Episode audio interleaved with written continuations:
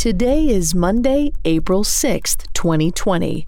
On this day in 1978, a team of Oklahoma law enforcement agents arrested 34 year old Gene Leroy Hart. Hart was the main suspect for the notorious Oklahoma Girl Scout murders. The search to apprehend him constituted the largest manhunt in Oklahoma state history.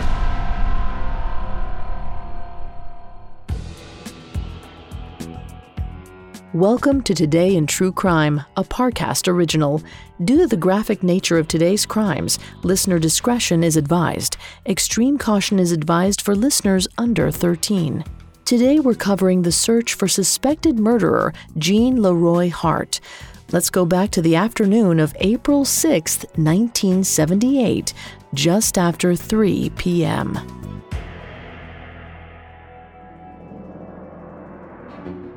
The eight team crew of Oklahoma State Bureau agents picked through a leaf strewn path in the dense woods of Adair County.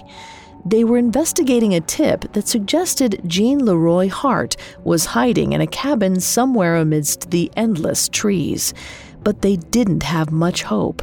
The tip was just the latest in a never ending sequence of dead ends and false leads. By April 6th, the search for Hart had gone on for 10 long months.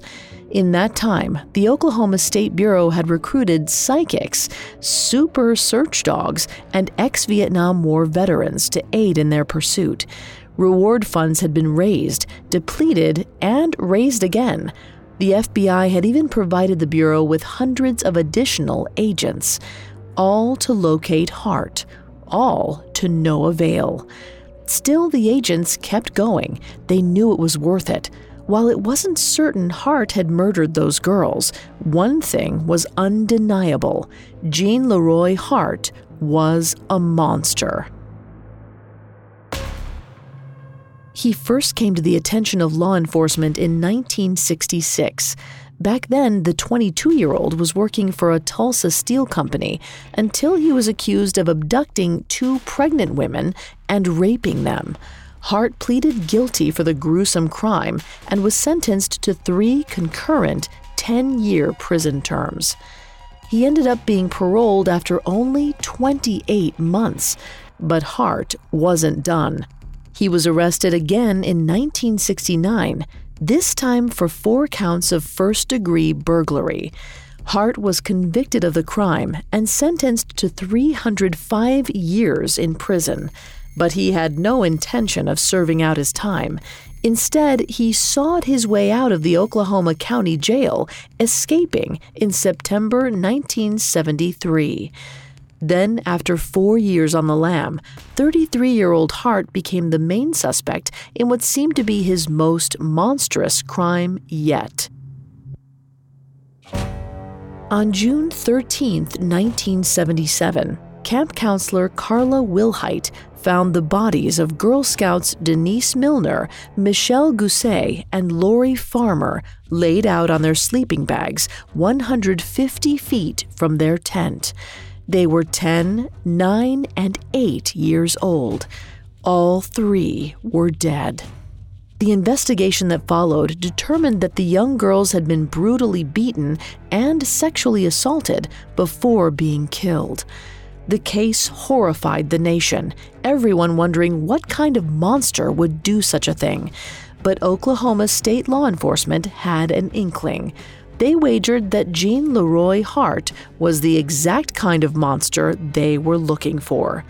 So they searched for him for 10 long months until finally they found him.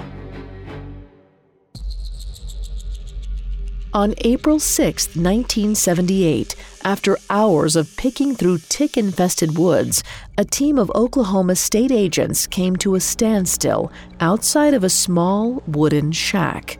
They kicked down the door, and there he was 34 year old Gene Leroy Hart, alone. On seeing the agents, Hart tried to sprint out the back door. The officials raised their weapons and ordered him to halt. He froze immediately, allowing them to cuff and lead him out of the shack. And just like that, a manhunt that dragged on for 10 months was over in three minutes. Coming up, Gene Leroy Hart's trial divides a community. Now back to the story. On April 7, 1978, one day after being captured, Gene Leroy Hart appeared in Mayes County Court to face murder charges for the Girl Scout slayings. Since Hart had been on the run for his prior burglary conviction, he remained behind bars as the prosecution attempted to put together an airtight case against him. According to an article written for Tulsa World by journalist Tim Stanley, the state's case hinged on two basic types of evidence the biological, including hair and sperm samples found on the girls, which expert witness testimony linked to Hart, and items that could put Hart at or near the scene of the crime.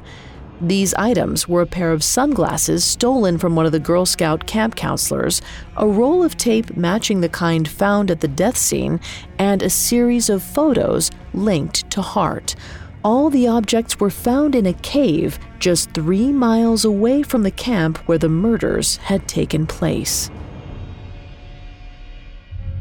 However, there were a few flaws in the evidence. Firstly, an analysis of the sperm samples found on the girls didn't rule Hart out as a suspect, but because this was pre DNA testing, it also couldn't conclusively identify him as the perpetrator. As for the evidence found in the cave, Hart's defense lawyer, Garvin Isaacs, accused the prosecution of planting it. His statement echoed the suspicions of many in Mayes County. They believed that Hart was being unfairly targeted, set up to look like the perpetrator of a crime he would never commit. This is because, despite his long rap sheet, several people in Mayes County, Oklahoma, considered Hart to be a good guy. Before starting on a life of crime, Gene Leroy Hart was a football star at Locust Grove High School. His victories on the field had built him a lot of goodwill in town. After his capture, Hart's former high school superintendent stated that he just wasn't the kind of kid you would have thought would turn out bad. His old football coach seconded the sentiment, calling Hart the best boy he'd ever coached. Even Hart's former classmates chimed in, all of them confirming his kindness, politeness, and good looks. They simply couldn't square the boy they knew with the crimes he'd been accused of, so Hart's supporters came up with an alternate explanation. They said that he was being targeted because of his Cherokee heritage.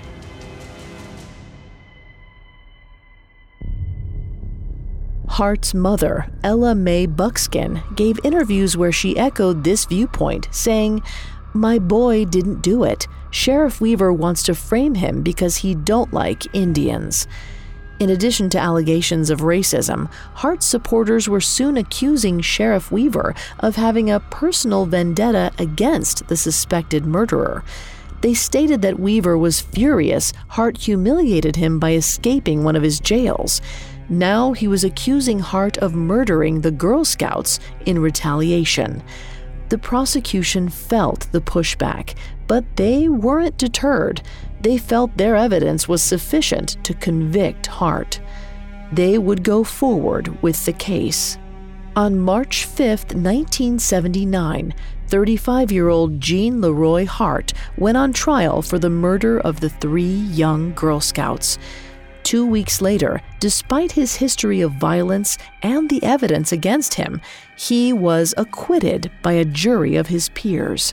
The prosecution was stunned. They were convinced they had the right man. Law enforcement called the verdict a gross miscarriage of justice. The parents of the slain girls were equally shocked.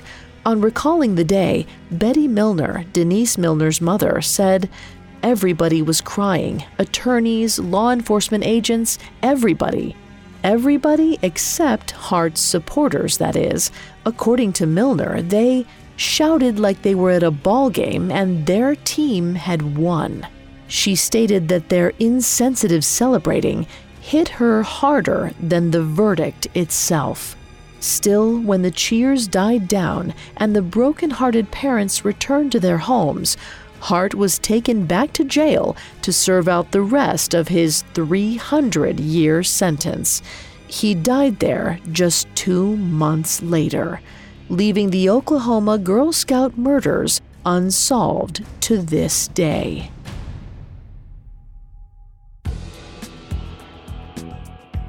Thanks for listening to Today in True Crime. I'm Vanessa Richardson. Today in True Crime is a Parcast original. You can find more episodes of Today in True Crime and all other Parcast originals for free on Spotify. Not only does Spotify already have all of your favorite music, but now Spotify is making it easy for you to enjoy all of your favorite Parcast originals, like Today in True Crime, for free from your phone, desktop, or smart speaker. To stream Today in True Crime on Spotify, just open the app and type Today in True Crime in the search bar.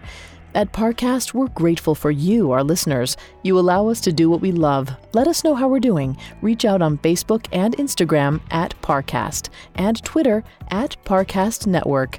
We'll be back with a brand new episode tomorrow in True Crime.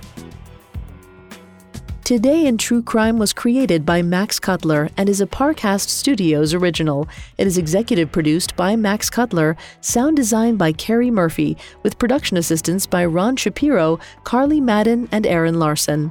This episode of Today in True Crime was written by Abiageli Adi Megu, with writing assistance by Nora Battelle. I'm Vanessa Richardson.